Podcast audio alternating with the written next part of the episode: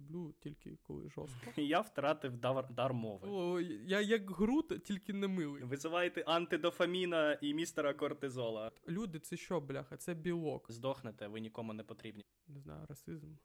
Це добре.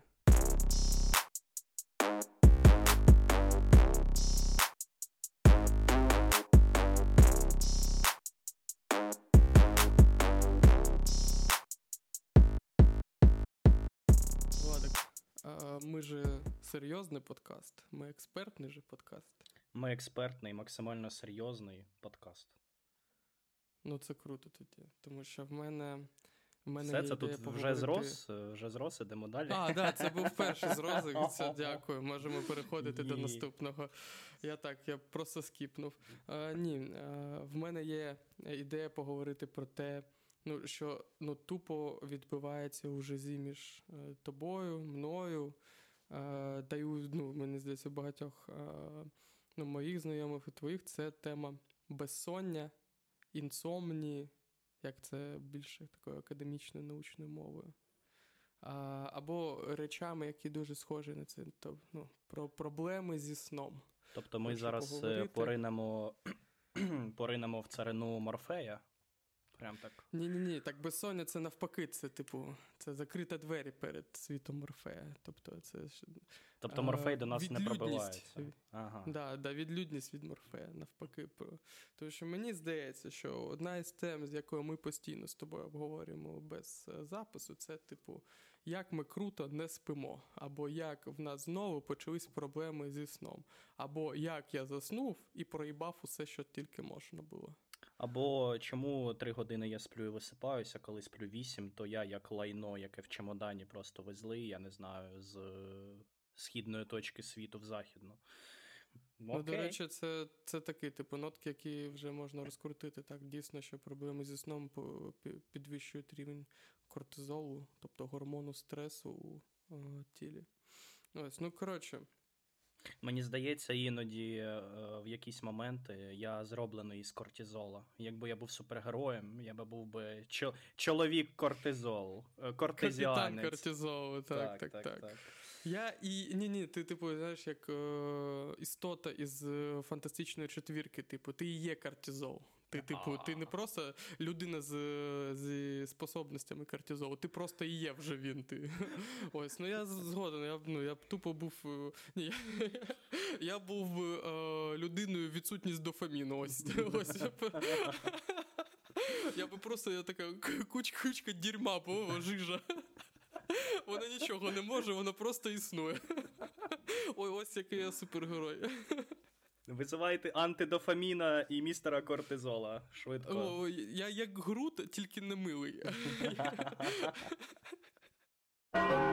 ЗРОЗ. Безсоння. Ось про що я хотів поговорити.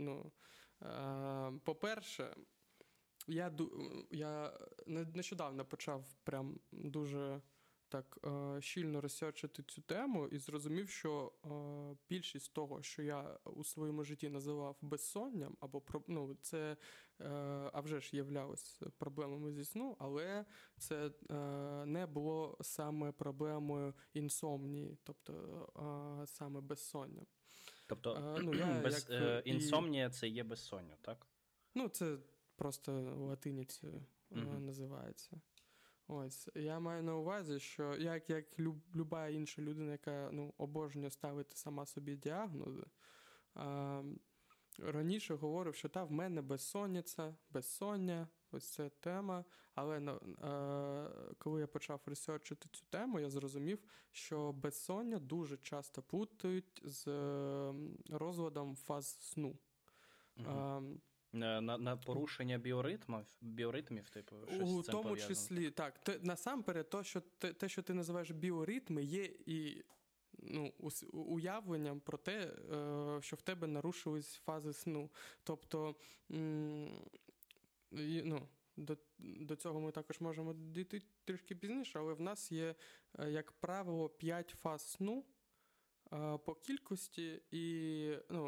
І... Швидкий, глибокий, і вони чередуються. Так, ось це, і засипання вже ж. Засипання, швидка і глибока фаза сну, і вони так, ця тема повторюється 5 разів за ніч. Наприклад, може, якщо ви іноді бачили, як людина засинає, то в неї, щось очі починають стрибати. Або очі якось дригають по оку. Але вона спить. І це не означає, що вона бачить сон. Навпаки. Тобто ми бачимо сон у швидкій фазі. А у глибокій фазі сну ми, так би мовити, як, знаєш, той айтішник, із стандартної гівки, де він такий обробляє дані, глазами і лозить по монітору, і там за одну секунду обробляє великий пакет даних. А можна сказати не науково, просто уявити, що під час короткого сну ми бачимо сни, а під час іншої швидкої фази ми бачимо сни, а під час глибокої фази наш мозок збирає якусь інформацію, якісь оці дурні деталі, які потім складаються в картинку, і потім він нам отак, знаєш, як на конвеєрі просто так витягує, і ми починаємо його оброблювати у себе. Коли ми бачимо сни у швидкій фазі сну, ми закріплюємо інформацію, яку ми обробляли напередодні. Mm-hmm. Тобто у глибокій фазі. У глибокій фазі, вона саме працює за те, щоб ми якось сприймали всю цю інформацію, яка в нас була, і розфасовували її по поличкам, так би мовити. А потім же, знаєш, а в швидкій фазі ми, розфасували, а в швидкій фазі це річек. Ми такі йдемо і перевіряємо, все ли на місці. Все так, як треба. Контроль якість. Так. Тобто, по факту, якщо ще один приклад дуже простий, це як на заводі, що спочатку ми пробиваємо, наприклад, дірочку, а потім заливаємо туди залізо. Ось так би мовити. Просто два етапи, які роблять по факту одне і те саме діло. Коротше, ось. І це повторюється 5 разів за ніч. І змінюючи одна одну, велику кількість це вже ж займає повільна фаза. І, до речі, саме у повільній фазі ми більш сприятливі до того, щоб дригатися. Вночі. Ми більш сприятливіші, по-перше, від цього, а по-друге, можливо, від якихось звуків навколо. Тобто, саме коли ми бачимо сон, ми, як правило, мертво лежимо. А коли ми дригаємося, то це в нас організм просто працює. Тобто він намагається якось розслабитися, управляє... це рухаємось, там змінюємо положення тіла, там на ліжечку, самі того не розуміють. Хоча, стереотипно ми ж сприймаємо як, наприклад, у фільмах чи у житті, що бачиш, що людина вночі дригається, значить кошмар сниться. Але то не так. Тому насамперед, коли ми дригаємося, ми не в фазі короткої, коли є сон. Навпаки, ми у глибокій фазі, коли цього сна немає.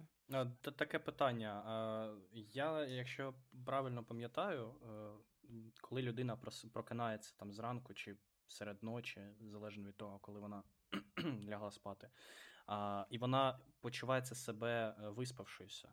Це вона вийшла з фазу сну якого? Глибокого чи швидкого? Це дуже круте питання, тому що в нас, якщо ти виходиш з глибокої фази сна, то ти почуваєшся дуже нервно. Ось я, наприклад, мені більшість життя свого, здається, прокидався саме ось не виспавшися у таку фазу сна, коли глибоку фазу сна, тому що я ось, як правило, коли я прокинаюсь, я прямо все ненавиджу. Мені треба 5 хвилин, щоб перестати ненавидіти все навкруги, усіх людей, просто я знаю, як берсерк, просто шмаляю в усі сторони. Ось. А І тому важливо прокинатися саме у легку, швидку фазу сна. Тоді, типу, момент до прокидання твого буде мінімальна задержка, типу, з цього емоційного спектру. Ти можеш легше і бадьоріше встати. Тому що, звісно, при глибокій фазі сна ти просто не хочеш цього робити, ти не бачиш в цьому сенсу. Ну так, тебе наче виривають, з якогось процесу. Угу. В цьому якраз питання. Угу. Ось, і я майже усе життя називав свої проблеми зі сном якось безсонниця. Або, хоча по факту це були там просто в мене був нарушен цей циркадний ритм. І він може бути порушений у деякі способи. Він може бути порушений як і тим, що ти просто пізно лягаєш і пізніше встаєш. Угу. А може, це тут і знак равно, і паралельно. Тому що, наприклад, у сонячні години, коли там день, угу. ти можеш почувати себе сонливо так, немов би ти почуваєш себе вночі і хочеш спати. Або ти просто там відсутність якоїсь енергії, і все це. Тобто, апатія якась сильна. Коли ми себе почуваємося дуже уставшими під час роботи або просто під час дня, хоча ми нічого такого не робили, і все це пов'язано саме з циркадним ритмом, хоча ми при цьому можемо лягати спати нам навіть у час або в 12 ночі, тобто не дуже пізно, саме ось у ці мелатонінові години, як то кажуть. Угу. Але воно ще напряму впливає на те, як в нас працює наша свідомість під час дня. Тобто, якщо вже є проблеми зі сном, хоча вони не здаються такими масштабними, це там не 4 ночі, не 5 ранку, коли ти там можеш також настільки глибокі проблеми, але все одно, навіть якщо ось такі є виключення там у якщо є деякі виключення там у пару годин, все одно uh-huh. це впливає на своє самоспівчуття у дні. Ось.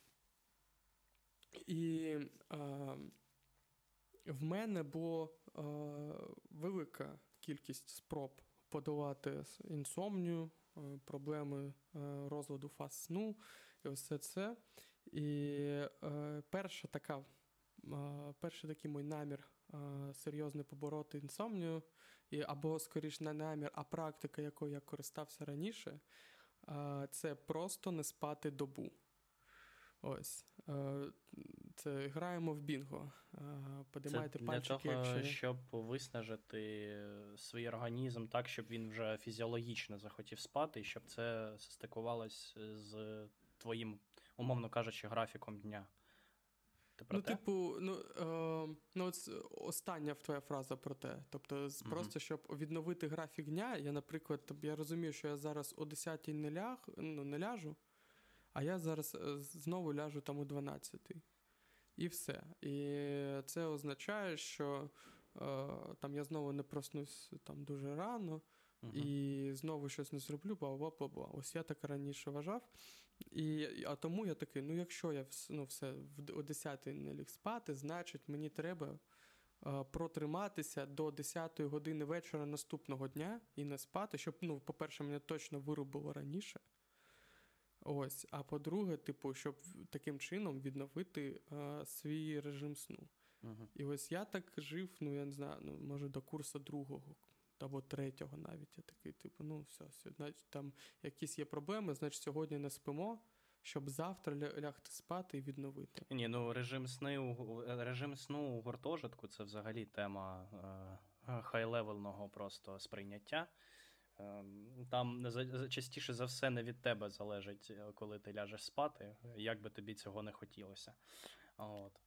Але так. Це просто як система, я раніше вважав, що бляха, я новатор, і це просто крута система. Та ні, це така, це дуже лайнова річ, тому що вона, це як, знаєш, коли дуже сильно нап'єшся.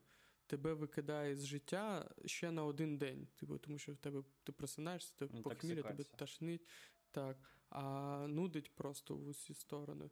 І те ж саме, ну, коли ти просто безсильний, нічого не хочеш, ти просто треба протриматися, і ти не живеш, а просто чекаєш на 10-ту годину наступного дня. І, ну, по-перше, це впливає, як ми вже казали, на рівень кортизолу. Тобто ти просто, за чимось... В тебе і так проблеми з дисбалансом хімічних речовин у мозку, тому що і через це в тебе безсонність або проблеми зі сном. А ти ще і підтримуєш або підвищуєш рівень кортизолу. Ну навіщо так робити? Це неефективно. Угу. Ось. Тому зараз, наприклад, я практикую раннє прокидання і денний сон. Тобто я, може, і не сплю по 8 годин, прям все ціло. Але я прокидаюсь рано, там у 6-й, а потім посередині дня я кладусь спати ще там на 15 хвилин, що мені компенсує 2 години по факту на те, щоб дорозслаблятися. Тому що 15 хвилин – це ось третя фаза сна, про яку я спочатку сказав, що треба пам'ятати, що в нас є глибокий, швидкий і засипання. Ось. І тобто ось ці 15 хвилин засипання, вони просто тебе дуже бадьорять потім. Ну, до речі, тут повністю згоден, що посеред роботи, наприклад, там, умовно кажучи, в тебе є годинка вільна, там на обід, умовно, так? Перед обідом просто поспати, там 20, я 30 хвилин максимум сплю. Ось, я прокидаюсь і такий вау! Ну так, да. І це, чим менше ти спиш, як би то странно не звучало, тим більше тебе бадьорить. Так, зрозуміло, що якщо ми говоримо про одну хвилину, це нічого не збадьорить, а ось, наприклад, 10-15 хвилин, це дійсно ось цей пік, коли прям, якщо ти після цього встанеш, то все. Ти просто по щучку пальця перемикнешся.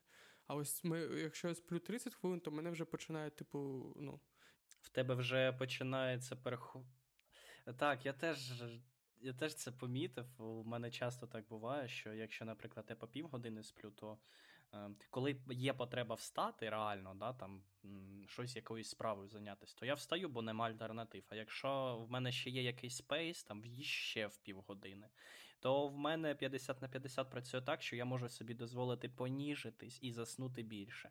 Як правило, це вже працює не дуже, тому що ти вже поспав не півгодини, а годину, і встаєш, і ти такий, якого чорта я взагалі це зробив? Тобто краще було б реально півгодини, 20 хвилин поспати, і це було б за очі, як то кажуть. Ось, тому, по-перше, денний сон – це дуже крута тема. По-друге, і його треба теж в міру контролювати, тому що інакше ти просто заснеш і все, все коту під хвіст. Да, все буде набагато гірше. Ще в один час я намагався, практикував ще інколи я пробував напиватися або наїдатися на ніч, щоб заснути. Боже, це така пастка. Блядь, напиватися просто... окей, я не знаю, тут ще можу зрозуміти, але наїдатися – це ж катування, Ілюха. Нічого, чесно кажучи, що перше, що друге – це йобаний міф. Засипання нічого з цього не впливає. Тому що, якщо ви зараз почнете згадувати себе і скажете, та ні, я ж одного разу прям жорстко напився і мене вирубило, або я одного разу так наївся, або і, що ж захотілося, піти, лягти спати, то це ви робили, не задумуючись про те, що ви це робите для того, щоб заснути. Ось. І це такий, ловушка нашого мозку. Щоб про щось забути, треба не думати про те, що тобі треба це забути. Ось, розумієш, про що? А зі сном це працює, якщо тобі треба заснути, ти не думаєш про те, що тобі треба заснути, ти просто так. Якщо ти будеш думати про те, що тобі треба заснути, то ти не заснеш швидко, тому що в тебе буде фіксація на думці про те, що тобі щось потрібно зробити, не важно що. Тобто, якщо ти не будеш намагатися спеціально заснути, тоді ти підвищиш шанси, щоб дійсно лягти спати. І кожен раз, коли бляха тобі відповідає, по-перше, алкоголь підвищує рівень цукру в організмі, а це, яким бляха чином рівень цукру допомагає заснути? Ніяким. Він навпаки, збуджує організм максимально. До певної межі. Так. До межі в'єтнамських гвинтокрилів. Під пісню Fortunate Son. Єдине, що може бути, це якщо ти прям жорстко зміниш, жорсткий градус візьмеш зразу, і дуже швидко нахуяришся. І то в тебе буде нудити, ти будеш спати не через те, що, перезавантаження потрібне, а через те, що просто твій організм якось блокується, тому він такий. Все, на бокову люху. Тому що нам вже жопа. І це точно не круто. Ось, по-перше. А по-друге, це дорого. Якщо ми не про водку говоримо, то все інше це дорого напиватися. Блін, раніше це здавалося взагалі лайно питанням. Не знаю, за 200 гривень можна було улетіти. А зараз ти такий думаєш, по-перше, я вже не такий молодий, щоб за 200 гривень в'їбатися. А по-друге, якщо ти хочеш просмакувати і напитися реально, то тобі треба, як мінімум 1000 гривень, якщо не більше. Так і толер же, ми ж з тобою, Вадик, люди не молоді, ми вже такі, почахує. Ми вже прокинаємося, встаємо з ліжка, а в нас на простирадлах пісок. Просто ми сипемо. Або лужа. Це якщо поганий сон був. Страхітливий. На нас же памперси, як це було? Як це можливо взагалі? Приходиш в магазин, у тебе вибір. Купити собі алкоголь чи купити памперси. Да, при тому, що ціна однакова. ЗРОЗ. Алкоголь не допомагає тобі заснути, і наїдатися теж не потрібно. Ось. Так, наїдатися взагалі жопа, це ще дорожче. Це ще дорожче, а хоча, чесно кажучи, раніше прям не дуже дорого виходило, тому що запарюєш, мівінку, знаєш, таку дешеву з масличком, отвратним, а я ще мівіну там не хаваю, тому що в мене не дуже круто організм її сприймає, я спеціально, купляв, і, не знаю, якісь дешеві сосиски береш і щось жариш спеціально, щоб ще більше маслички. Сосисочки-патрончики. Тоді ще такого не було. Ось, але патрон в патронники вже був. Вічна тема. Сосисочка, мівіночка і наївся. Таке, бажання студента. І все, і швидко, і ще з хлібушком, я хуй знаю. Щоб точно проперло, щоб точно твоя піджелудочна сказала: старий, як к печені, ми з ним... Ми вдвоєм все відказуємо. І це дуже шкідливо і дуже непродуктивно, тому що в тебе не буде крутого сну. Тобто ти не заснеш, як знаєш. Твій організм буде видавати всі свої ресурси на те, щоб перетравити всю цю фігню, а ти ще, окрім того, конфліктуєш з ним через те, що ти спати хочеш. І він не знає, що робити, І не дай Бог у цей час ти якось передавиш шлунок. Тобі на ранок така жопа буде. В мене таке іноді буває, що... А ти взагалі... Кляті. Ти на животі спиш чи ні? Бо ні, я не можу. На спині. Я на спині не можу, я тільки на правому боку засинаю. І я знаю, що це неправильно, Саме нормальна, саме стандартна, менш вразлива до всього, що можна відбутися в тебе під час сну. Це саме на спині. Але хай йому грець, я не можу. Я лежу на спині, таке відчуття, що я заставляю себе спати. Я не можу.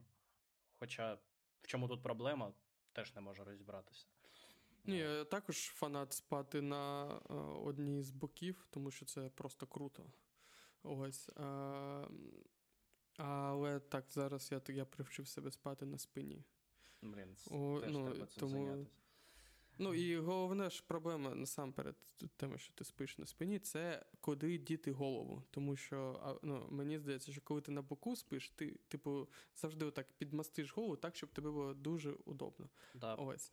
А коли ти на спині, тобі треба ось це шийний шийні позвонки якось налаштувати так на простирадлі, щоб було доволі круто для вас обох. І ось це, мені здається, головна проблема. Тут ці всі ортопедичні подушки допомагають наче.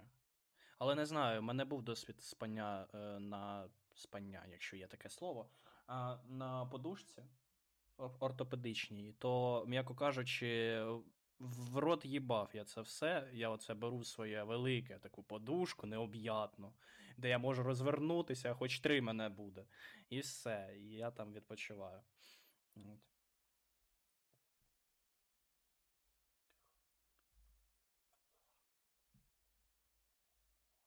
Ну, матрас, до речі, кайф. За матрас нічого не скажу.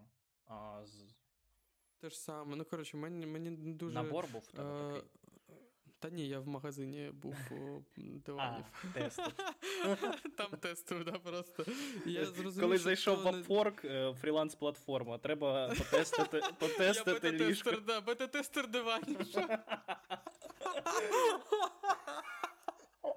А що поробиш? Я людина одна, молода, мені хочеться іноді.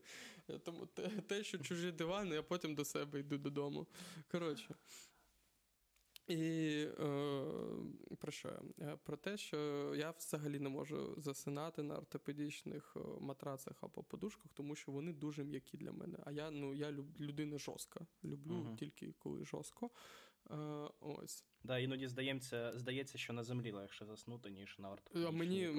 Мені кайф спати на землі, не те, що я прям нахуя практикував, чесно кажучи, але здається, що між ортопедичним матрацом і землею я такий, якщо червіве, то окей, ще похаваю.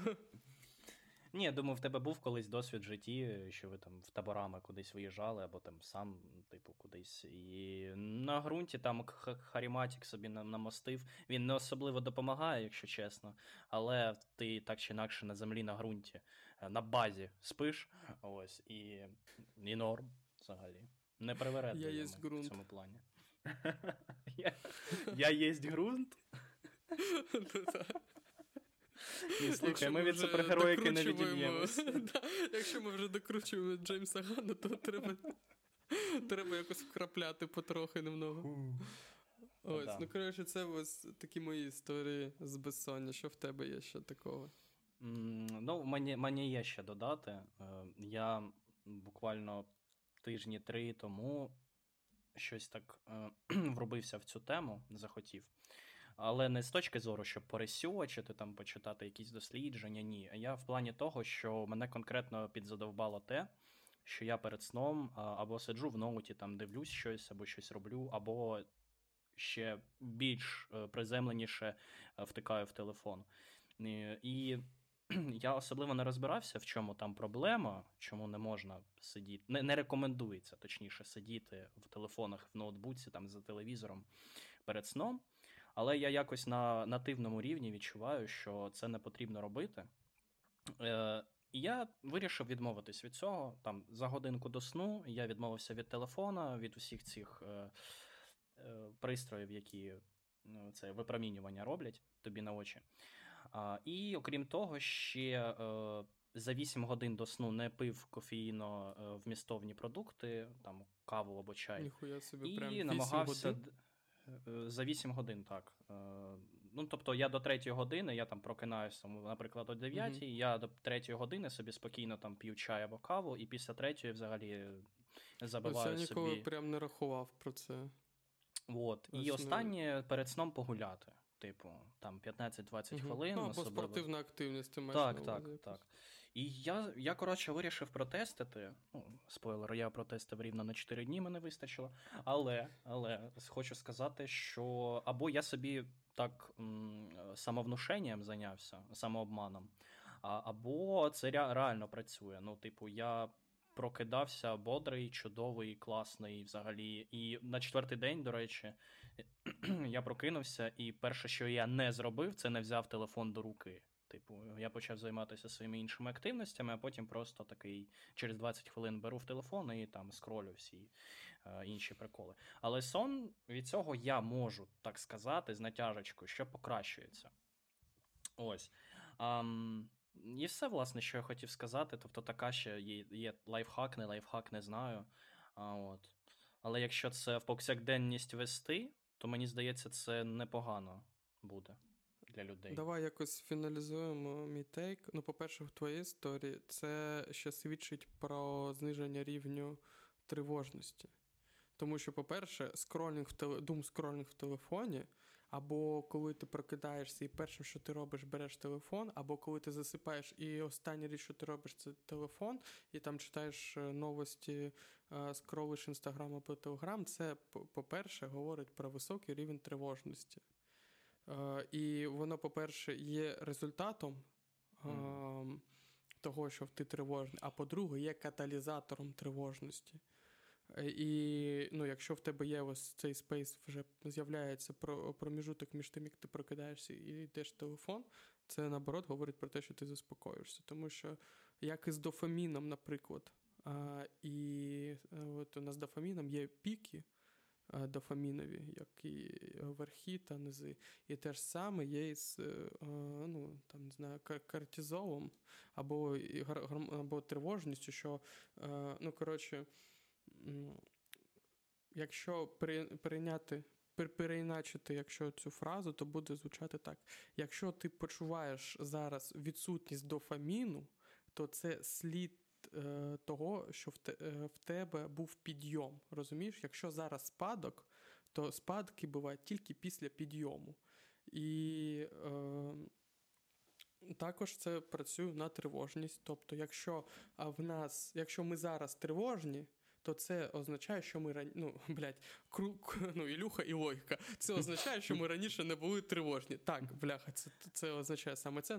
Ти розумієш, це якби одночасно говорить і про круті наші результати.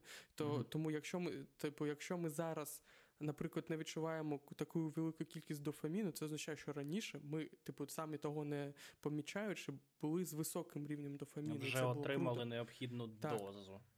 Да. Тобто спад, це ще не означає, що прям дуже все плохо. Це означає, що вже був підйом. А потім буде нормалізування. І те ж саме з тривожністю. Тобто, якщо зараз ти там відчуваєш, що там в тебе повишена вона, це не круто, але це означає, що до того насамперед було все більш-менш нормально. І треба почекати, щоб воно стабілізувалось, тому що ти просто на контрастах цих відчуваєш. Я можу відчувати тривожність, не відчуваючи тривожність. Ну, тобто, ти коли сказав, що там... Ну, ти думскролиш, думаєш, що ти... Ні. Ну, давай, закінчуй. Ну, я маю на увазі, що коли ти там заходиш і думскролиш в Телеграм, ти що думаєш, такий, бляха, ну я такий ритуал роблю, тому що я тривожний. Ні, ти це робиш, щоб просто себе заспокоїти і навіть не усвідомлюєш, що ти робиш. Ти просто такий, просто навіть не знаючи навіщо, не знаючи на куди, просто ходиш...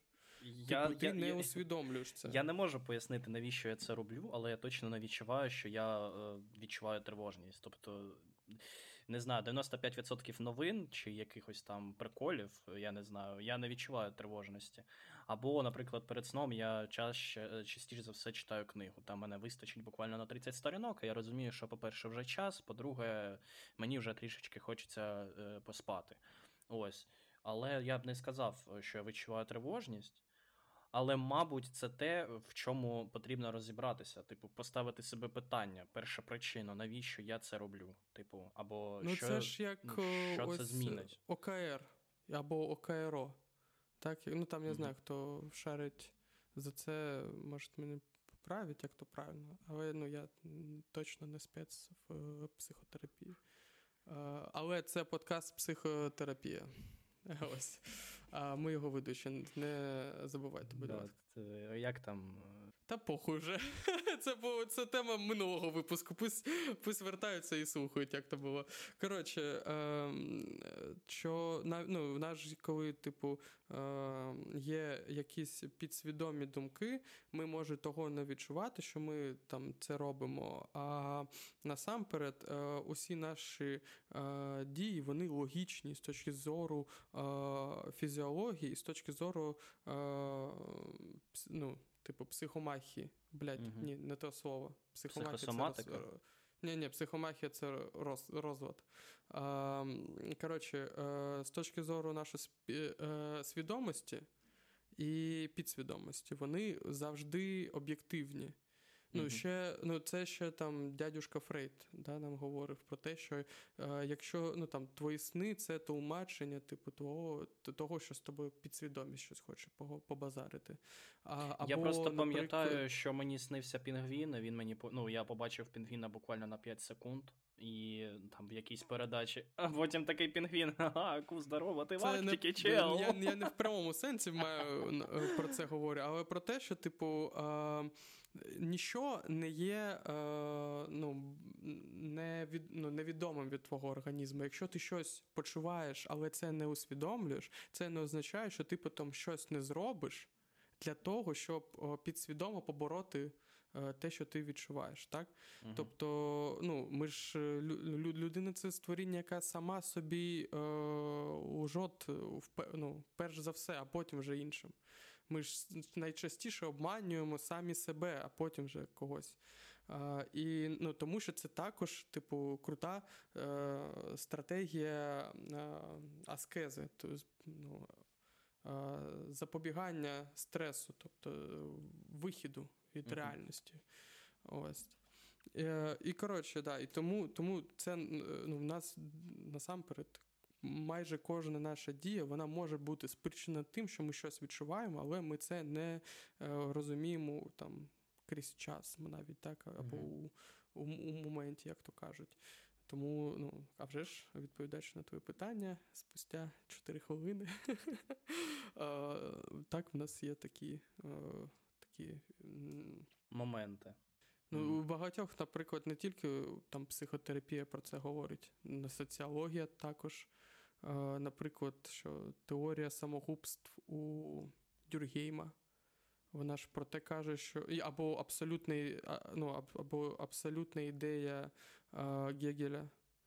Ну, тобто, що вона може також тлумачитися з того боку, що є щось, ну, або надлюдське, або підлюдське, да, що якось спричиняє тому, що ми щось робимо, так?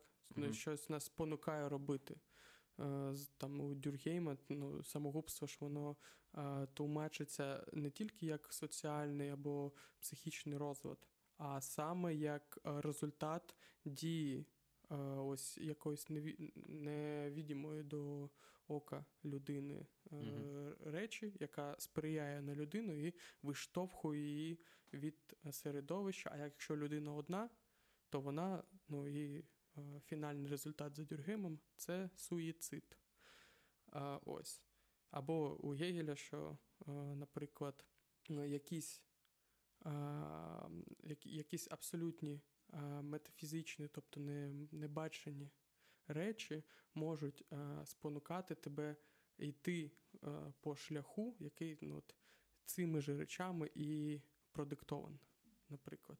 Ну, якщо переноситься там на якусь фізичну абстракцію, то, а вже ж, ми маємо на увазі якийсь, ну, твій статок, твоє становище у світі або щось таке, вони все, якби, за версією пана Гегеля, тебе і конструює. Ось. Ну, мені здається, ми видали... Да, ми видали з усіх моментів, які могли, вам роздуми на те, як покращити свій сон, чому це важливо. Ну, думаю, ви знаєте самі, чому це важливо. Ось, тому що сон – це є фундамент і сетап вашого дня. ЗРОЗ! Чудово. Ну що, про сон поговорили, тепер можна поговорити про дитинство, наприклад. Такий невеличкий сторітелінг. Ще до того, як я плавно диджиталізувався там в передуніверські місяці, ну, я там запам'ятав просто, що там до універу я якось перескочив, коротше, в Google Drive, все інше, типу, в Telegram. Ось. Drive? Ти сказав Google Drive. Drive. Там Райан Гослінг був, я просто не міг відмовитись. Це єдина реклама в Гуглі, яка мені сподобалась і яка мене просто захопила в полон і досі не випускає. От. З тих пір. Так от, у мене була звичка багато писати, нотувати, заносити помітки і все інше. Там, через блокноти, звичайні А4 листи, коли не було блокнотів, ну, зошити, звісно, річ. Десь з року так 2009-го я реально стабільно в кілька місяців випрошував типу гроші, купував собі зошити на 96 сторінок. Ось, і записував там власні твори по темам. Зараз би це модно назвали фанфіки, мабуть. Ну, от. Іноді писав так, що... Це залежить від рівня сексуальності того, що ти написав. Ні, там нічого сексуального не було. Бляха, сьогодні я, блядь, ну, знову в термінології прям як нахуй в океані, блядь. От.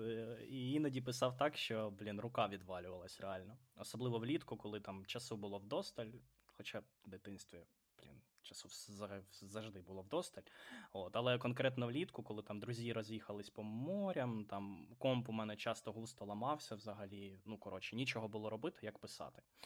От. І одного разу цих зошитів стало так багато, а цих тем, які я охопив, так не зчислити, що в мене буквально закінчився фізичний простір, куди їх складати. От, а викидувати дуже не хотілося. У мене вже тоді в дитинстві була прив'язка до речей сильна, символічна в тому числі. От, потім, звісно, капіталістичний світ, що поробиш. Так, да, навіть на зошити 96-сторінкові. Так це працює. Потім в 2017-му я вже там як 3 роки перестав маніакально зводити пергамент, ось, і зібрався цю колекцію і запхнув у коробку. Потім її батьки доставили всяким непотрібом, захламили мені візуальну присутність цієї коробки, а потім я про неї думати забув, коротше. Так от, в останній раз, коли я був вдома, це напередодні війни, десь за 1,5-2 тижні, ми зробили прибирання генеральне, оце, до якого готується за тиждень, ну, в нас там в родині таке. Там закупили то, і почали оце все прибирання, цей оркестр. І я знайшов ту коробку, відкрив її, і я втратив дар мови, реально. Коли читаєш листи з минулого, умовно кажучи, то, ну, для мене тоді не мало значення ні тематики, ні наповнення, ну, типу, що там може бути здорового в листах 12-річного хлопчина, наприклад. Да? А має значення те, що наче ти в дзеркалі, знаєш, бачиш себе в той момент. Можливо, навіть відчуваєш запахи того літнього дня, або згадуєш навколо себе інтер'єр, в якому це писалось. От. І такі знахідки, коротше, ну, відкрили портал і викликали просто широченну посмішку. Особливо тоді, коли, знаєш, ці всі новини, що от-от-от, воно все таке, наче, знаєш, простір навколо тебе зжався, і тобі захотілось поринути в щось інше. І по такій обставині я поринув в коробку, в Пантори, коротше. Ось. І до чого я виводжу, що я задумався про те, що іноді корисно зазирнути в дитинство, от, згадати, чим таким ти займався і чому саме цим. І, можливо, це саме те, чим ти можеш займатися в дорослому житті, серед цього, саме з тим, з невеликого переліку мирських справ, що буде тебе тримати в тонусі, від чого ти будеш отримувати задоволення, з чим будеш відчувати себе гармонійно.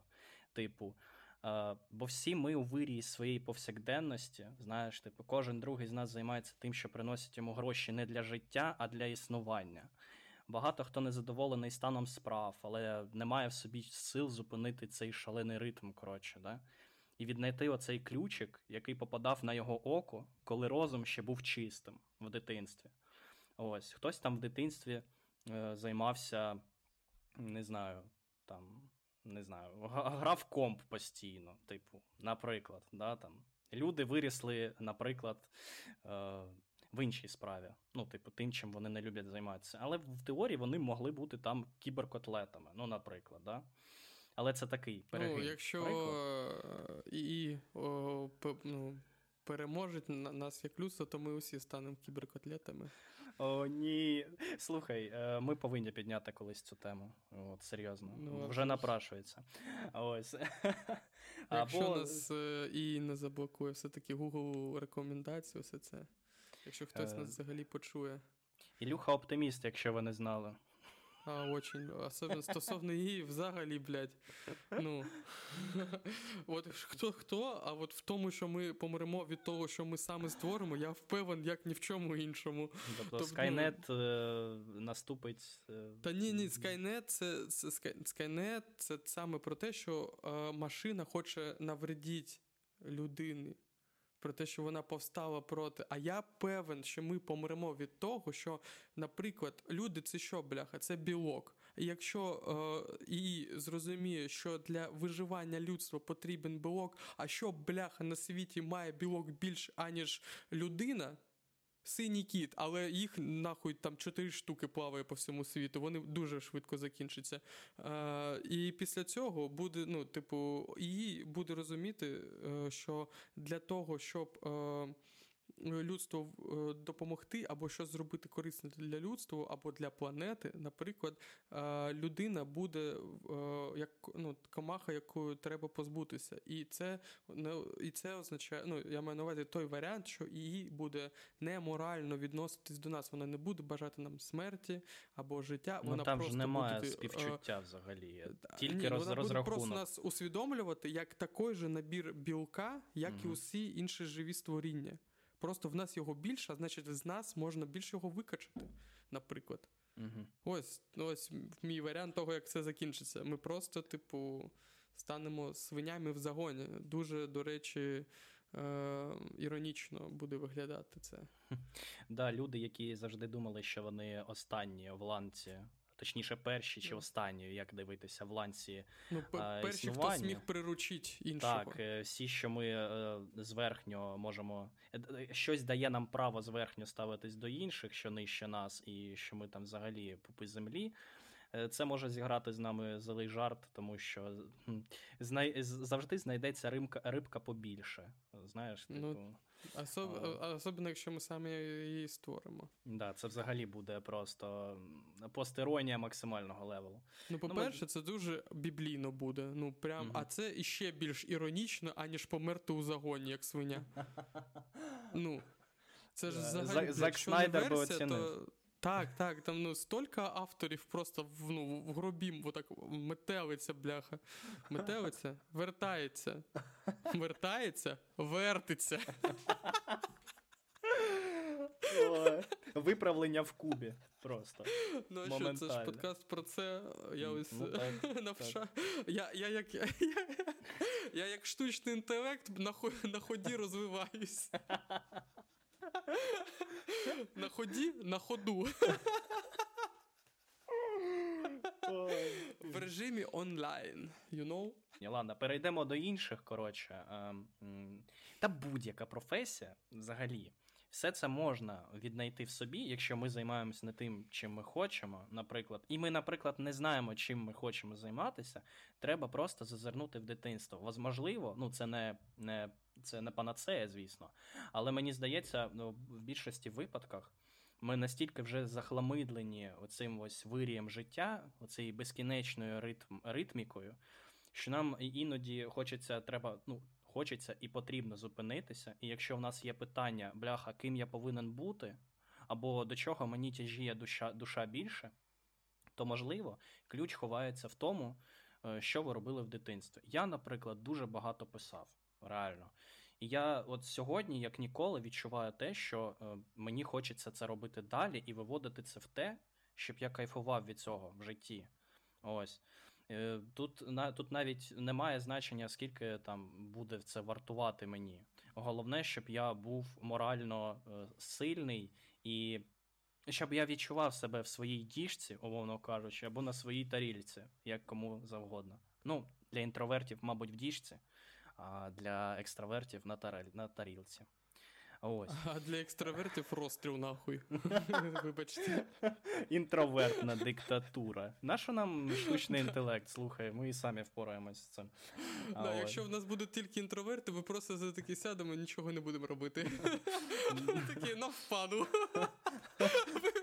Апокаліпсис відміняється, ми в депресії. Усією планетою.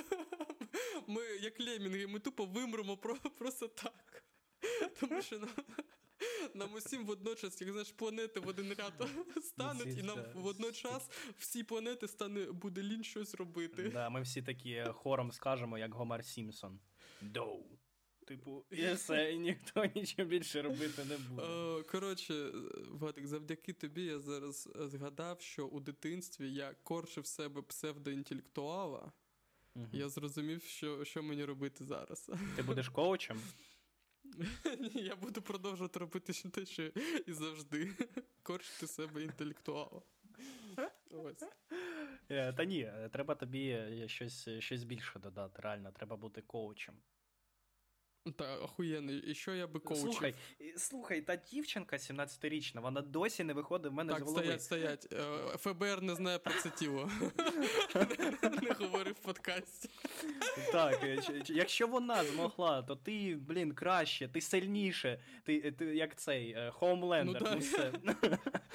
Все, ми від супертематики не можемо. В останній раз я був сильніше, ніж та дівчина. І типу, блін.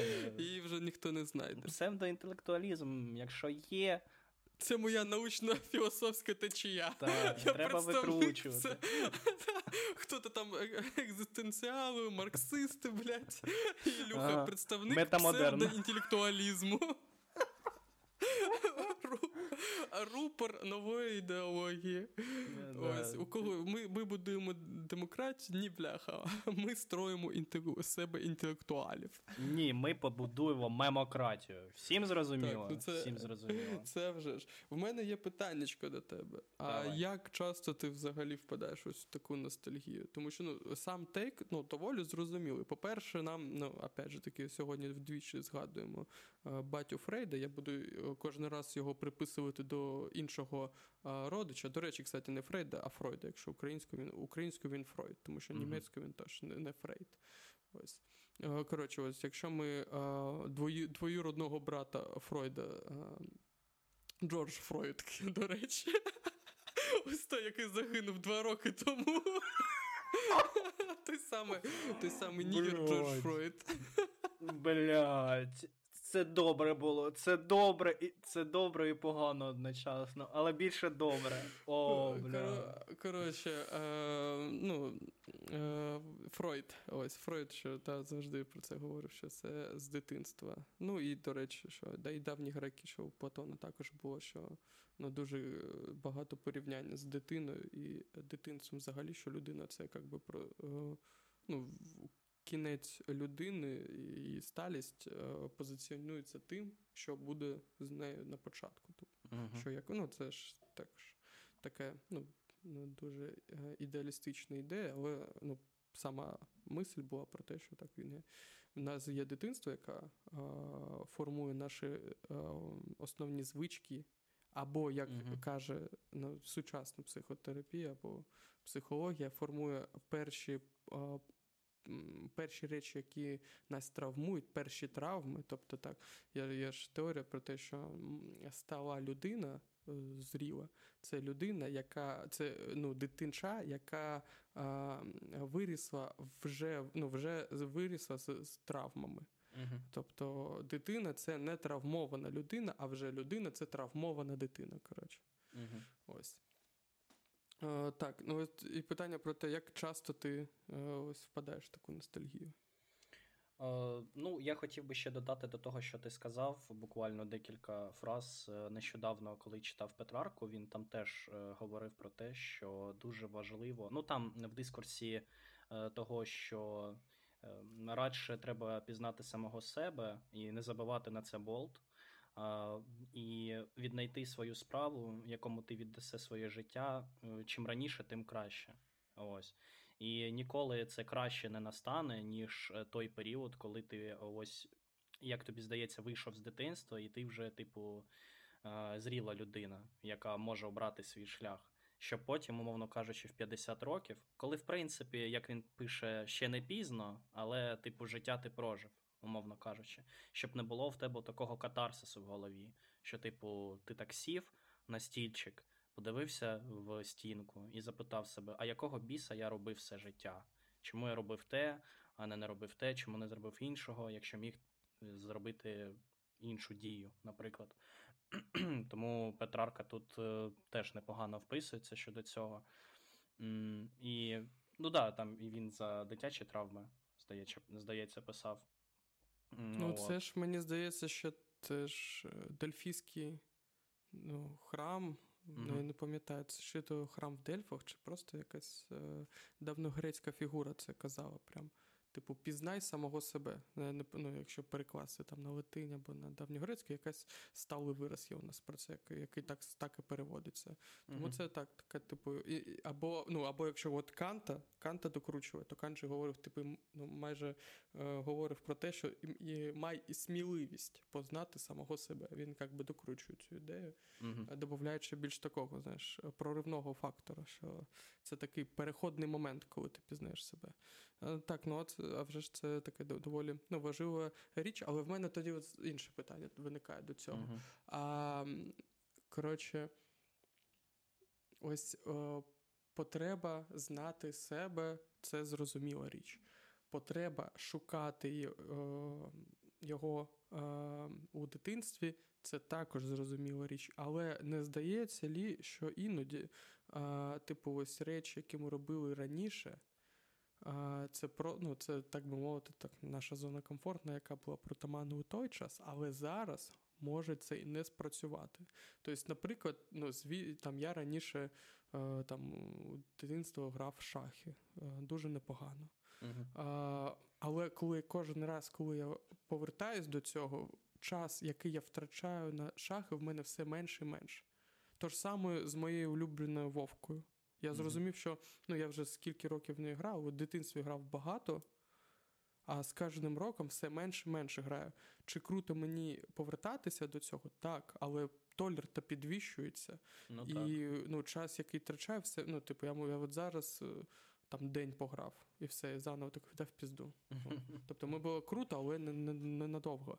І ось, є ж таке, що так, згадуєш, як круто то робилось, але то тільки через те, що насамперед так працює мозок, тому що він хоче згадувати зони комфорту. Тобто ти скучаєш не по самому, тому що ти там робив і розумів, що тоді ти це круто робив, і тобі просто було класно. А через те, що уся твоя історія була про те, що ти знаходишся в зоні комфорту і тебе нічого не загрожує. Не те, що ти це не ось та пафосна фраза «вийди з зони комфорту». Ні, це про те, що тобі нічого не заважало і нічого не загрожувало. І тому тому ти вбачав в цьому ритуалі, в цій дії щось таке, що створює цю зону комфорту. Але зараз це може просто не спрацювати.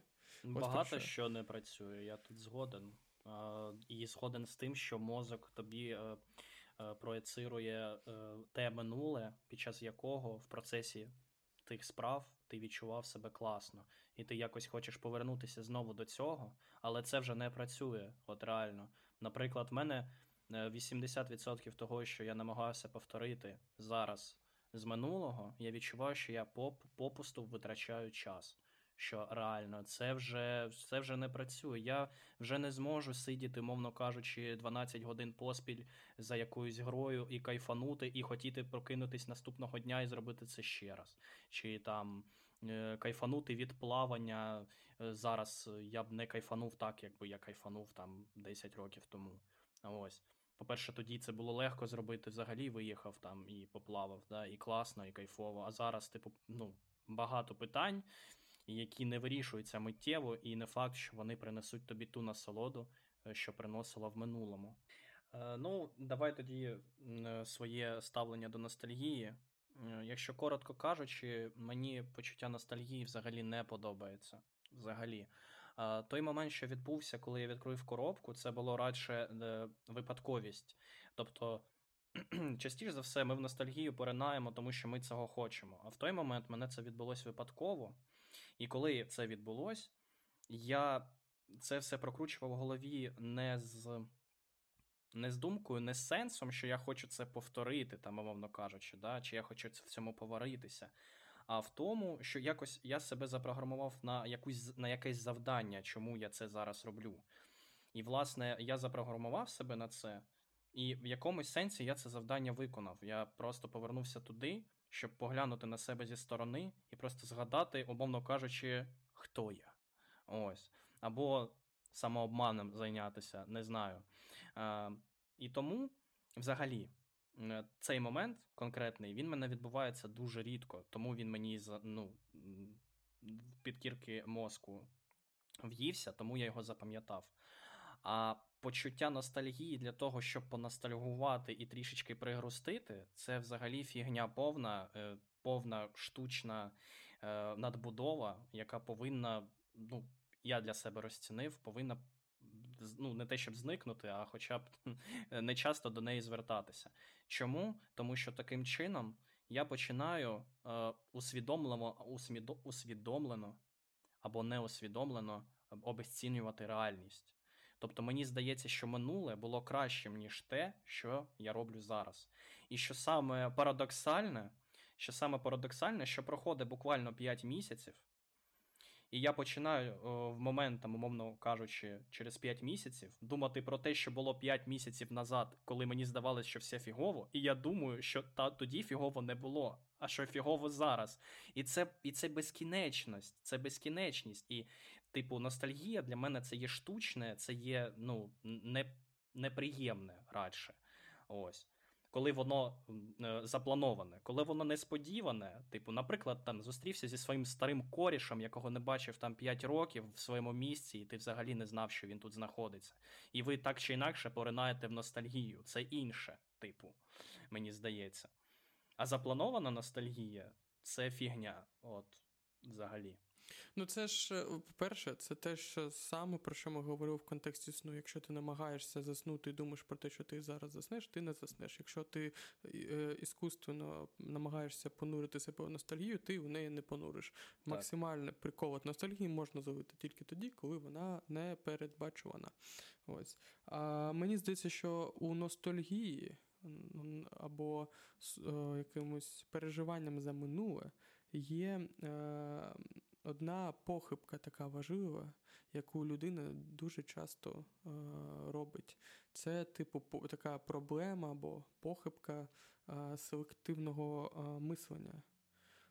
Тобто, коли ми вибірково беремо якісь згадки або якісь епізоди і просто підсовуємо її по своєму статистику. Ми згадуємо лише хороше. Це також, або. Це дуже стандартне розуміння селективного мислення. Тобто, коли ти поринаєш у спогади про стосунки з друзями, ти кажеш, ми так же круто, тусували з ними. А потім розумієш, що ви просто, пиячили щось таке, але ти ось ці моменти вибіркові береш, ти кубку збираєш, і ти такий, ага. Тобто, ми єдині мої спогади про те, як ми бухали. Це означає, що ми часто бухали. Ні, це просто селективне мислення, яке означає, що в тебе ти просто акцентуєш своє мислення тільки на тих спогадах, де ви тусувалися, а як правило, коли ви тусуєтесь, ви бухаєте і розумієш, що ви тільки бухали. Хоча це насправді було б не так, скоріш за все. Ось.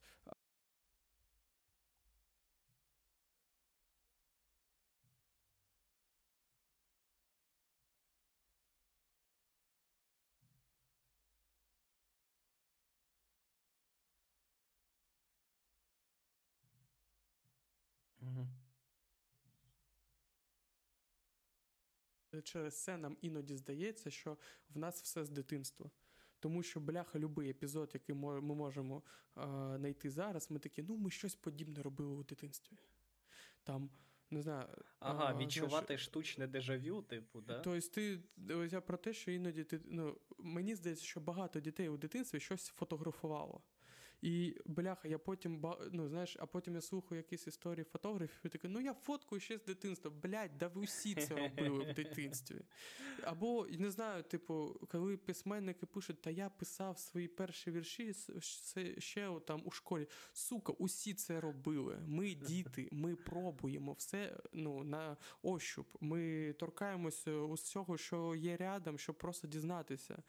ми, ну, дитинча бере і розрізує навпаки хробака. Це говорить про те, що він злий, ну, цей ребенок. Ні, це говорить про те, що він дослідник, намагається дізнатися. Те ж саме діти. Вони все, бляха, робили у своїм дитинстві. Ну, тобто зараз ми більш таки зосереджені на якісь діях. І от зараз я знаю, що математика, сука, точно не моє. А в дитинстві я намагався, що типу, там, щось робити. Я в 5 класі, як почалися дроби, я такий, ні, в пізду. Ну, а до 5 класу в тебе був, там, може, інтерес, або ти розумів, що в тебе точно не буде до цього інтересу. Це також результат. Ось, я маю про це, що... А потім ти, як би, селективно підбираєш, вибірково, там, усі якісь фрагменти пам'яті, таке, картиночка сложилась. Да ні, ніхуя, ну, типу, скоріш за все, не сложилось нічого. Просто тобі так... краще думати, що в тебе це від народження, що в тебе є дар, хист до цього. А це ж таке, типу, це...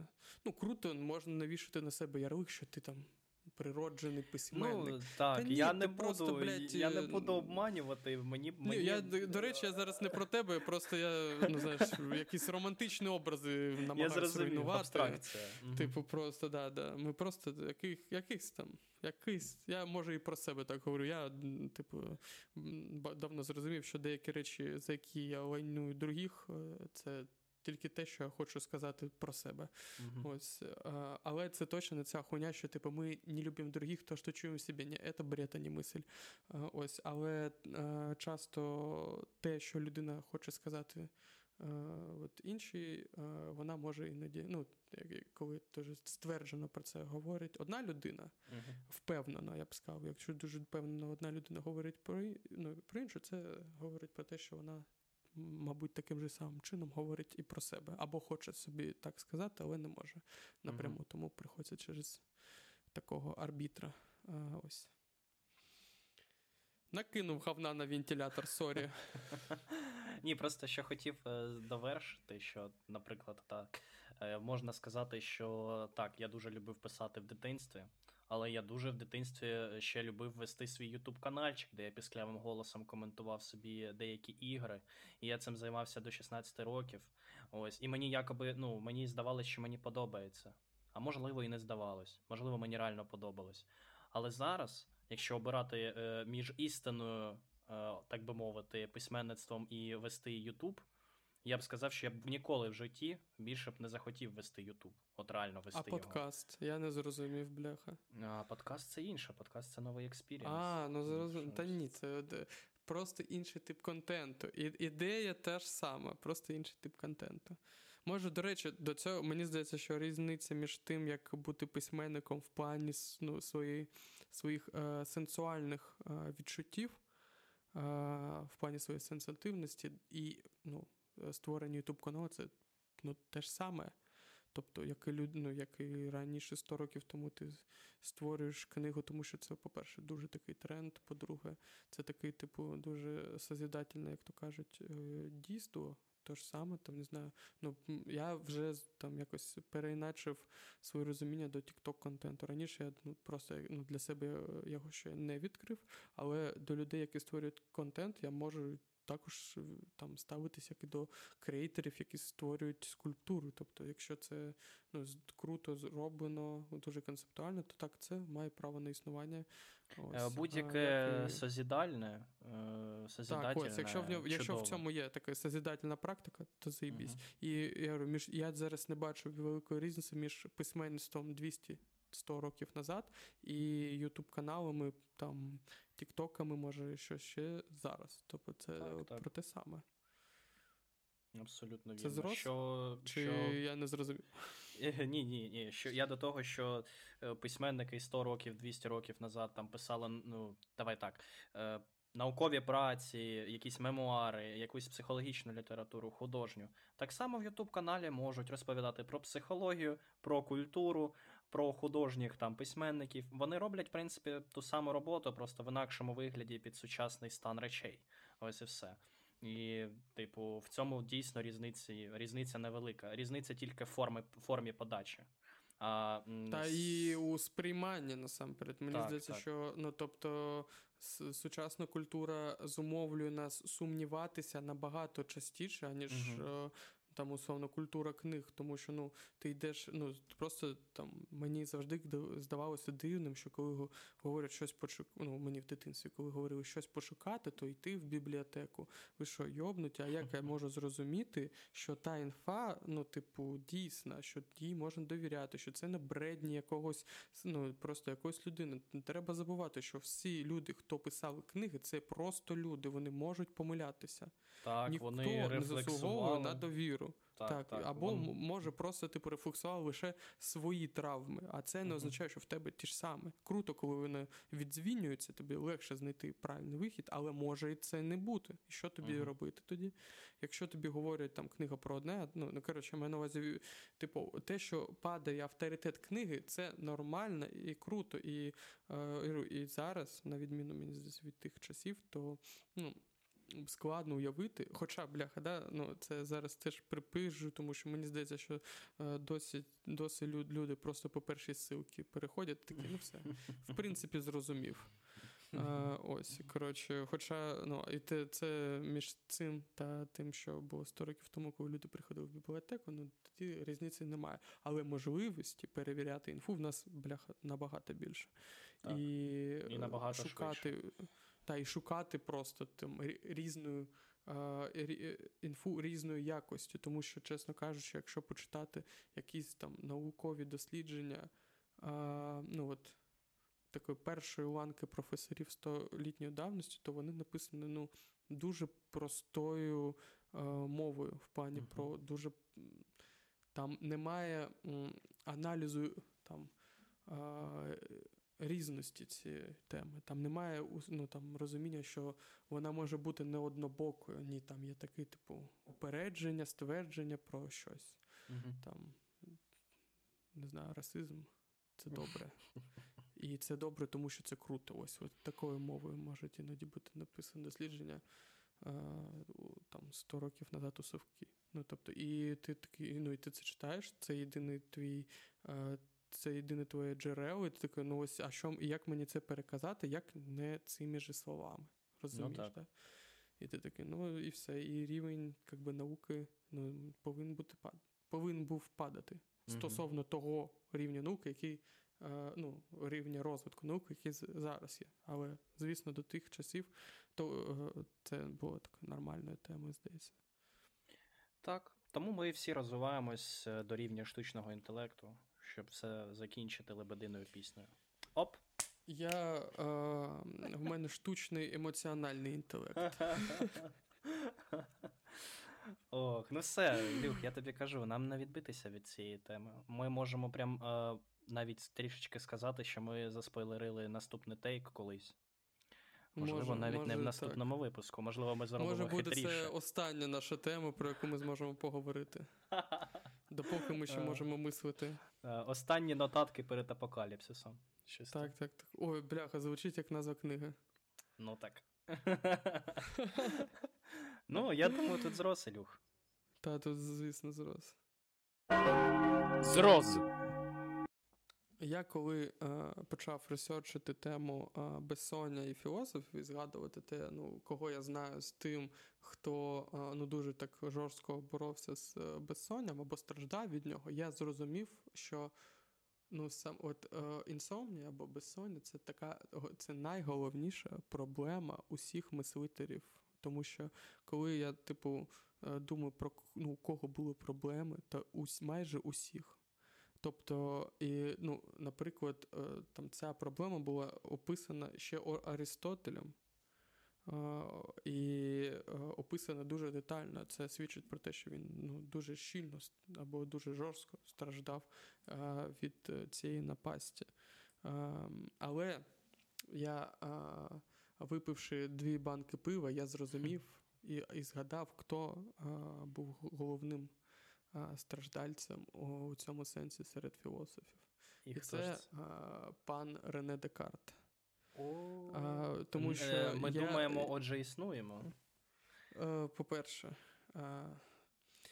коротше, я починав згадувати, ну, кількість історій про безсоння, які я знаю з філософами, і я зрозумів, що Рене Декарт, я знаю, має, ну, там 3 історії пов'язані з ним і проблемою зі сном.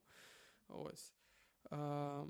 Перша була про те, якщо я правильно пам'ятаю, що одного разу, щоб заснути, Рене Декарт все-таки доволі статна людина була, і він наказав своєму слузі, дати йому настій такого сильного снодійного. Однак, як то буває у експериментаторів, снодійне діяло лише, воно мало мало впливало? Діяти, бо, ні, воно мало впливати, навпаки, дуже, дуже міцно, десь 24 години, щоб проспав Декарт, ось, але воно подіяло лише на годину чи дві.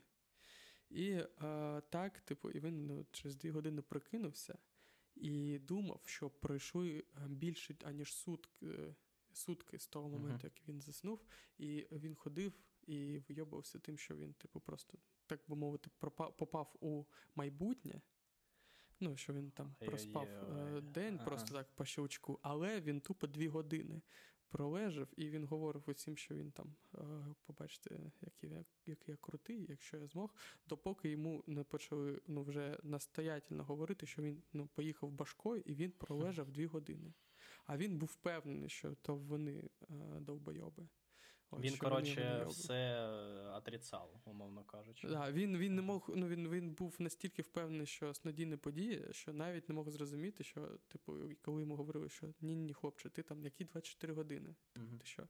Сьогодні все теж число. І він це не вірив, допоки не глянув, що на всіх календарях, і усіх, кого він питав, і дійсно то було те ж саме число. А він, розумієш, це по факту історія про Декарта, який думав, що він попав у майбутнє, але він застряг у минулому. Ось. Друге, це такі філософські байки. Це наш ексклюзивний контент для Патреону у майбутньому. Філософські байки будуть. Ще я пам'ятаю, що про Декарта, що одну ніч, лежачи у своєму ліжку, він навпаки, не мог заснути. І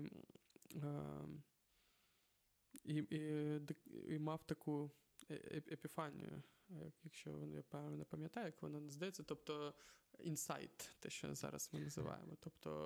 Він проникся якимось божественним єстеством, йому нагрянуло якесь просвітлення духу.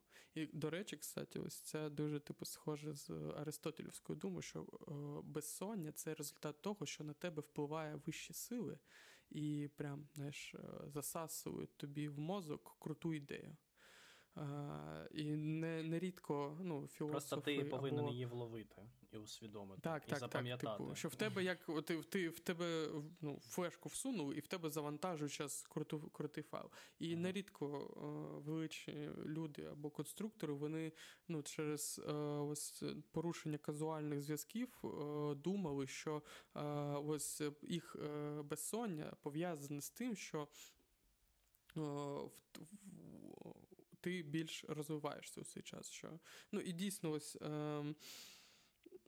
я читав, що є якісь дослідження, які можуть підтверджувати, що у цей час через нервовість і пошкодженість твоїх гормонів через те, що ти штучно не спиш, ти можеш, твій організм починає трішки швидше працювати, щоб більше відпрацьовувати, щоб залишатися у нормі. А це означає, що ти більш, твої мозкова діяльність також пришвидшується. Але дуже на короткий період, і потім вона, і після кофеїну, відбивається назад удвічі.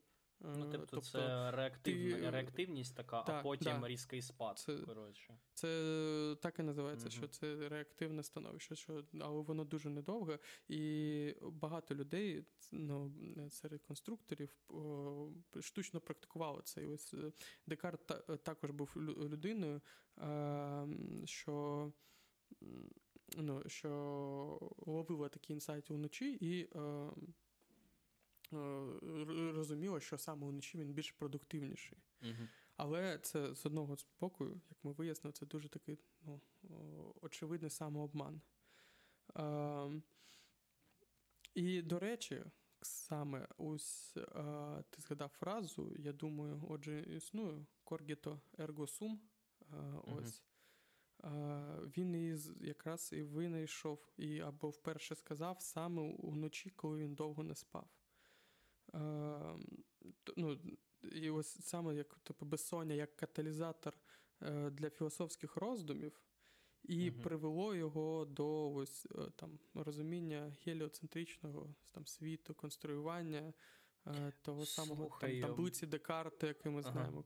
Мені здається, що ніч і луна взагалі чудово впливає на філософство, на сам процес філософії. Тому що якщо навіть нас з тобою згадати, ну в який момент часу ми філософствували, якщо не вночі? Типу, знаєш, ну днем я мені не можу собі уявити. Треба бути нетверезим лише для того, щоб почати філософствувати. Ось, а про філософські факультети я взагалі згадувати не буду. Там, здається, та там, люди... господи, ти боже мой, там всі люди безпечені. В них ворон їх випівав. Зато з великими мізками, блін. Ну, там компенсаторіка працює наповно. Слухай, останнє, що хочу сказати, це в жарт буде. Одного дня Рене Декарт зустрівся в барі з Шарлем Бодлером. Мені здається, їм би було багато про що поговорити. Знаєш, типу... Так. Один, правда, на опіумі, а інший на маковому приколі. На маковому, Вони порозумілися. Оба коматозники. Так, я думаю, обидва теж думали багато вночі і багато вночі писали. До речі, невідомо, чи трахав Рене Декарт мужиків, а ось те, що Бодлер робив це вже факт. Ну, слухай, у Франції це ж... Ну так, насамперед, Париж, коли, знаючи, що це французи, і знаючи то, як французи відносяться до сексу, то це взагалі не... Кохання треба пощупати з усіх сторін, як то кажуть. Ось, ну, коротше, інша людина, яка також спала мені на думку, це був, він не філософ, а вже ж, але все одно механік, конструктор і видатна постать у людстві, це Томас Едісон. І іноді я практикував його метод, а його метод, він був в такий, знаєш, типу, рефлекторний дуже, як собака Павлова, але тільки з сном. Він розумів те саме, ту епіфанію, яку ловив Декарт і про яку писав Аристотель. Він її, типу, просто на новий рівень виробив. Тому що Едісон полагав, що є такі моменти у житті, блядь, він же дохуя про час думав, ні. Він говорив про те, що є такі моменти, коли на протязі доби, коли тебе клонить спати, ти лежишся, в тебе приходять якісь круті думки, ти розумієш, що вони круті або можуть претендувати на те, щоб зватися крутими, записуєш їх, не записуєш їх, прокидаєшся і забуваєш. І прокидаєшся з відчуттям того, що ці думки були круті, ти прям смакуєш на язичку, вони настільки круті були, але нахуй не розумієш, про що вона. Ось. І Едісон, розумів це, відчував це і винайшов методику зробив, як з цим боротися, щоб розуміти або запам'ятовувати ці думки. Кожен раз, по-перше, Едісон славиться тим, що він спав 4 години на день. Угу. І, до речі, Рене Декарт також спав десь 5 годин на день. Тобто це не люди, які спали 8 годин. Ну, слухай, до них ще можна і Леонардо да Вінчі, приписати, у якого там славнозвісна методика. Ось, по-перше, люди люблять думати, що в нас є якийсь охуєвший ген сну, що, типу, тому більшість людей, типу, популярні і багаті, тому що вони менше спять. Ні, це повна маячня, ніякого такого хуйня не має, тому що якщо... Не в цьому секрет успіху, абсолютно. Чим менше людина спить, тим більше в неї проявляється рівень кортизолу, тобто більш стресу, більш вона роздражена, значить, що вона не сприятлива, не спроможна на созідання. Тому про який розвиток ми можемо тут говорити. Ось, і коротше, Томас Едісон, він дуже мало спав, але і у ті часи, коли Він дуже, по-перше, нерегулярно спав. Не завжди це було вночі, коротше. Uh-huh. І в ті моменти, коли в нього, типу, йому хочеться спати, в нього є інсайт, і він знає, що, скоріш за все, зараз таке буде розмислювання, але таке передсонне, знаєш, коли ти таки вже на пів дорозі у Морфея, на пів дорозі ще у нашому світі. Він ось в такий прикордонний стан клав собі дві таких металеві штукенці в руки. Цей стан, який, до речі, мені здається, називається гіпногогією. Ось це ось стан, коли ти не розумієш, ти у вісні або ти ще не заснув. Ось. І ти в цей час починаєш розмірковувати, так, гіпногогія. Ти починаєш це все це обдумувати, приходиш до якогось висновку, і щоб його зафіксувати, ти можеш надати собі можливість заснути, але коли ти засипаєш, тебе що? Тіло розслабляється, і ти в цей час розслабляєш руки, яких кладуть, лежать якісь там металеві штукенці, вони падають, від звуку ти прокидаєшся і все пам'ятаєш. Ось. І ти собі ось таку шокотерапію робиш. Мені здається, це у кожного людини було. Я кучу разів так засинав з телефоном в руці, він падає, я проскинаюсь, такий, блядь. Ось. Коротше, і ось Томас Едісон так жив. І от, щоб не дозволити вканути в небитіє цим думкам, Едісон так полюбляв робити собі такі металеві, вкласти в руки металеві прутні або щось таке, mm-hmm. або мужські прутні, ми не знаємо, не буду засуджувати, якщо навіть так, але хто знає. Ось. І таким образом стимулював себе. Звісно, що це не корисно, тому що все-таки, якщо ти прокинаєшся від такого, навіть тому не дуже круто ставити дуже різкі будильники, тому що так, вони тебе прокинуть, але вони тебе прокинуть нещасливим. Вони тебе прикинуть, не в гарному стані. Це класична тема, життя. Коли ти хочеш той будильник жбурнути в стіну, щоб він більше... Ось, так. І в контексті Едісона це працювало, дійсно, тому що там він, бувало, не спав по 3 доби, uh-huh. коли він, до речі, там виробляв якийсь грамофон чи щось таке, не пам'ятаю. Ось він не спав тоді 3 доби і постійно такою хуйньою займався, що обмірковував, розумів, що засипає. Клав собі шарики, щось інше металеве в руку, воно падає, прокидається, все пам'ятає, записує, працює далі. Теж науковий метод, в принципі. Так, але він дуже критичний і дуже, розумієш, звісно, що він дуже шкідливий. І, тому що він стресовий, так. Так, він дуже стресовий. ЗРОЗ. На цьому я би хотів перейти до рекомендацій від себе, від тебе, якщо в тебе вони також є. А мені здається, що хоч якісь рекомендації вони були вже озвучені, просто зараз фіналізуємо. Тому що в мене є, особливо зараз, коли я дуже сильно працюю щоденно над тим, щоб встановити свій сон, або хоч якось його нормалізувати, в мене з'явилися якісь дуже круті, мені здається, рекомендації для тих, хто також страждає від розладу фаз сну, або щось, якоїсь хуйні, або вам просто нічого робити, і ви любите составляти списки рекомендацій. Ось для вас це наступне речі.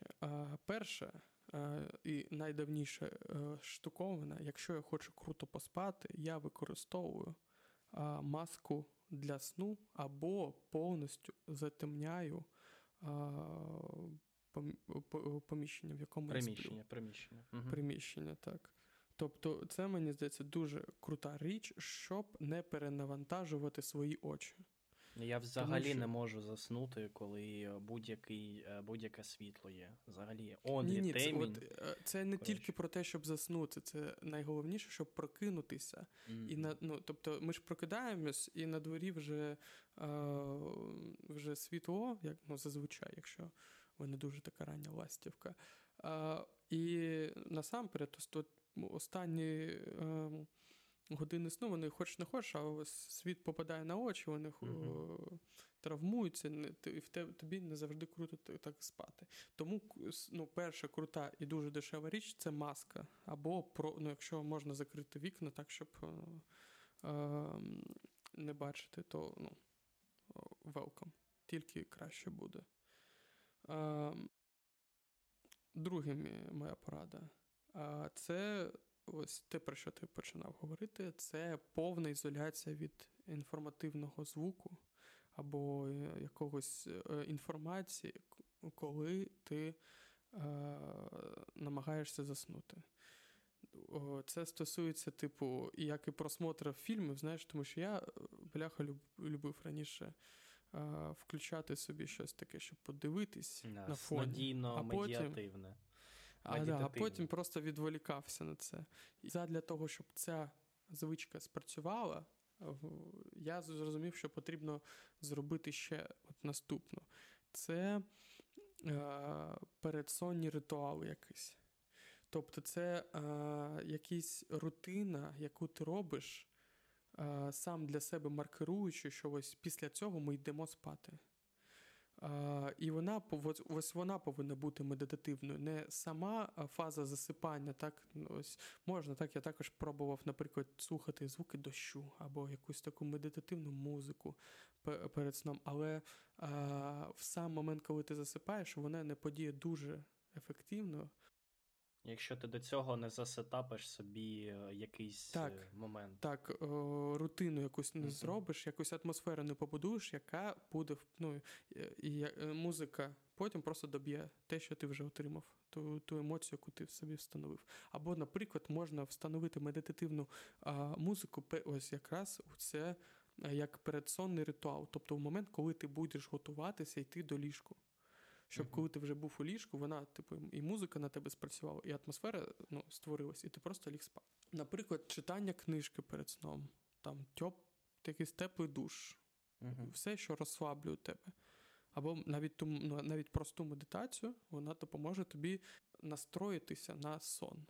І якраз і в тебе не буде потреби, в інформаційному якомусь контенті або якоїсь звуках, якщо, просто через те, що ти вже налагодив себе на інше.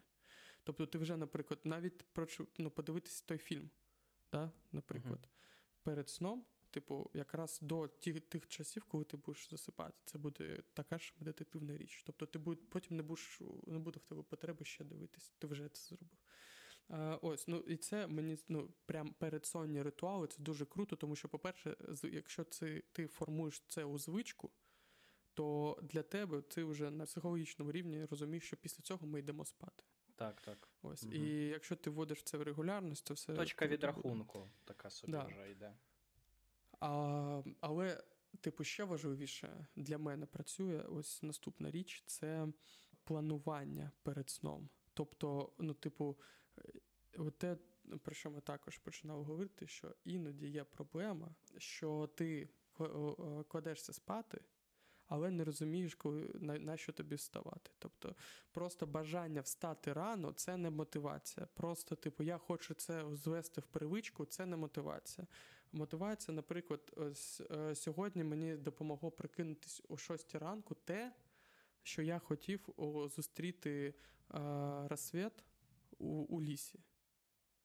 Не в романі Джеймса Джойса, а в такому зеленому. І ось ця думка про те, що я встаю рано для того, щоб прям кров із носу зустріти ранок у лісі. І це круто. Тобто це робота, тому що зустріти ранок можна тільки один раз на добу.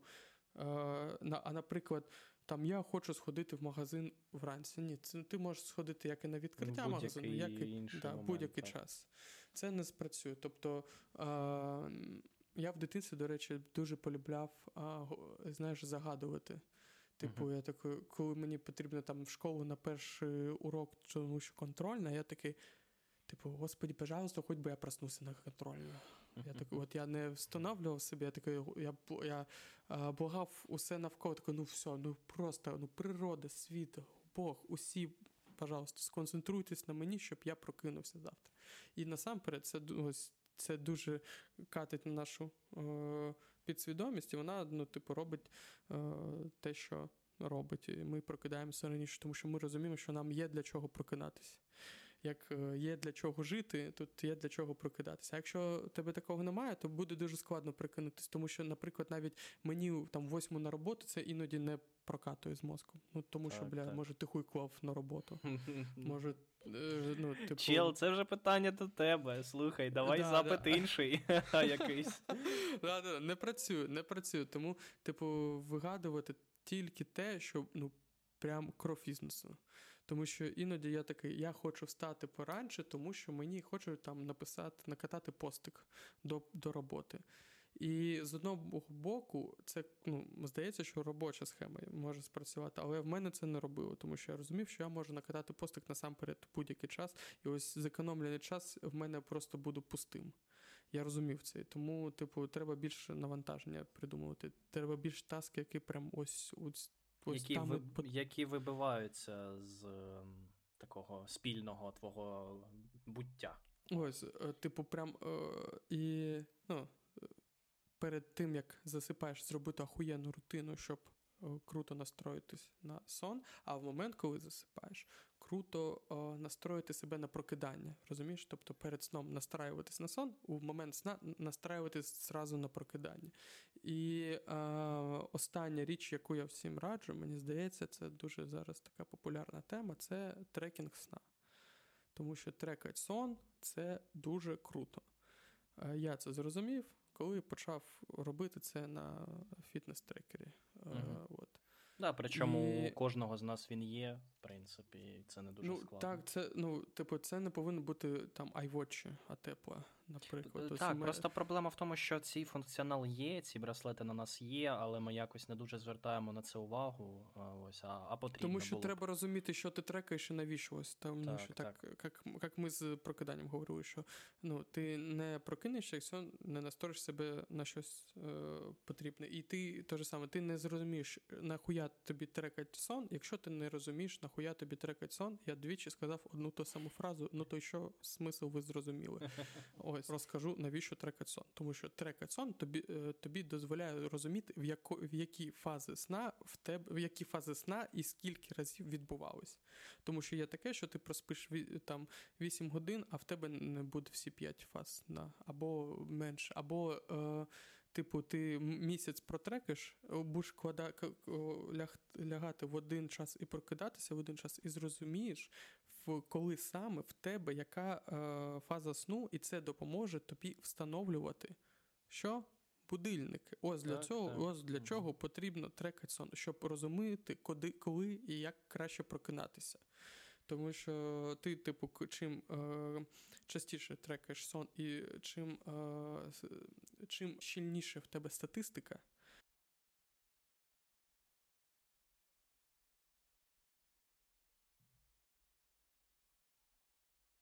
Угу. І що чудово, що коли ви налагоджуєте собі біоритми, почуття того, що ви встали не по будильнику, а трішечки раніше, і ви виспались. Тобто це взагалі круто, якщо ти встаєш. Вау, це в мене було доволі короткочасний період мого життя, але я тоді лягав спати в один час, прокинався в інший, і так, в той самий. І десь місяць або два я прокинався до того, як в мене стояв будильник, і це приносило такі емоції прекрасні, що не порівняти реально. Є остання ця порада, що це денний сон. Денний сон то круто. Це, не всі можуть собі дозволити спати днем. Це залежить від специфіки твоєї праці. Але якщо як і ми з Владиком працюєте на ремоуті, не на ремонті, а на ремоуті. На ремонті своєї психіки ми завжди працюємо. Ця машинка зламалась, і хуй полагодиш. Один вінтик прикрутив, два відвалились. Це як старий ролер, якийсь там 90-х годів років. Він крутий тим, що він зламаний, типу. Да. Це, ні, це як Жигуль, блядь, знаєш, в любому місці є Жигуль з надписом «Страховка». Знаєш, ось такий, типу, вони круто виглядають тим, що вони там крізь час зламані вже виглядають. Своя краса в цьому є. Так, і ось, мені здається, на таких парадах можна і закінчуватися. Денний сон – крута річ, якщо прослабитись, нормалізувати собі. І взагалі, ефективний сон – це одна із доступних речей для людини, щоб налагодити своє життя. Хоча, якщо в тебе розвод, 3 дітей і ще іпотека, то, сорі, там вже сон не допоможе. Ось. Там більш глобальні питання треба вирішувати. І нагальні. Та ні, там табуретка, вірьовка, мило. Або ще одна іпотека. Нічого. Однією іпотекою іншу перекрити. Все нормально, так і живемо. Класика пострадянської сім'ї, мені здається. А від мене поради доволі швидкі. Це перше.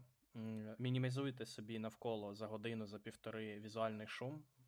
По-друге, в ці 1,5 години до сну, як і Ілюха згадував, займіться якимись новими звичками, які б вже були маркерами для вас до початку сну. По-третє, але це для гігачадів і стронгменів and стронгвумен, це за 8 годин реально не пити чай чи каву, там водичка, півко, що хочете. Але не чай, не кава. Ні в коєму разі. От. І було б чудово, якби ви вечором трішечки вийшли, прогулялися. Зараз весна, зараз чудово, і літо попереду. Тобто 15-20 хвилин взагалі фізуха, окей. Да. Так, а якщо не можете вийти, то можете собі відкрити віконце і зайнятися там. І ви стрибнути, блядь. Це теж фізуха, в принципі. Якщо ти лініва падла, блядь, не можеш на вулицю вийти, то тобі ліпше буде нахуй спригнути і не продовжувати це марне життя. Ти про це? Окей, шановні слухачі, ми намагалися в оптимізм. Я навіть секунди не потратив, щоб марно втрачати на якийсь там оптимізм. До речі, так, прогулянку можна... прогулянка крута тим, що ти це робиш на свіжому воздуху, а значить насичуєшся багатим киснем. Але і також це можна змінити на спорт або секс. Секс і спорт – це ось ці речі, які також, по-перше, фізуху твою нагружають. По-друге, дуже тебе круто втомлюють. Так? Це завжди приємна втома. Так, по факту. Ну що, ЗРОЗ? І що після першого, що після другого, треба йти в душ. Так чи інакше, ви пам'ятаєте, так, теплий душ – це крутий передсонний ритуал. Так. Це звісно. Ну що, ЗРОЗ? Це неабиякий ЗРОЗ.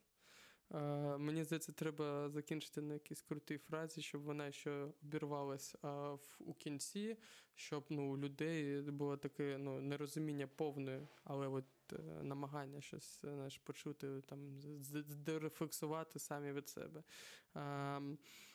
Коротше, у третій частині вартової галактики від ракети буде...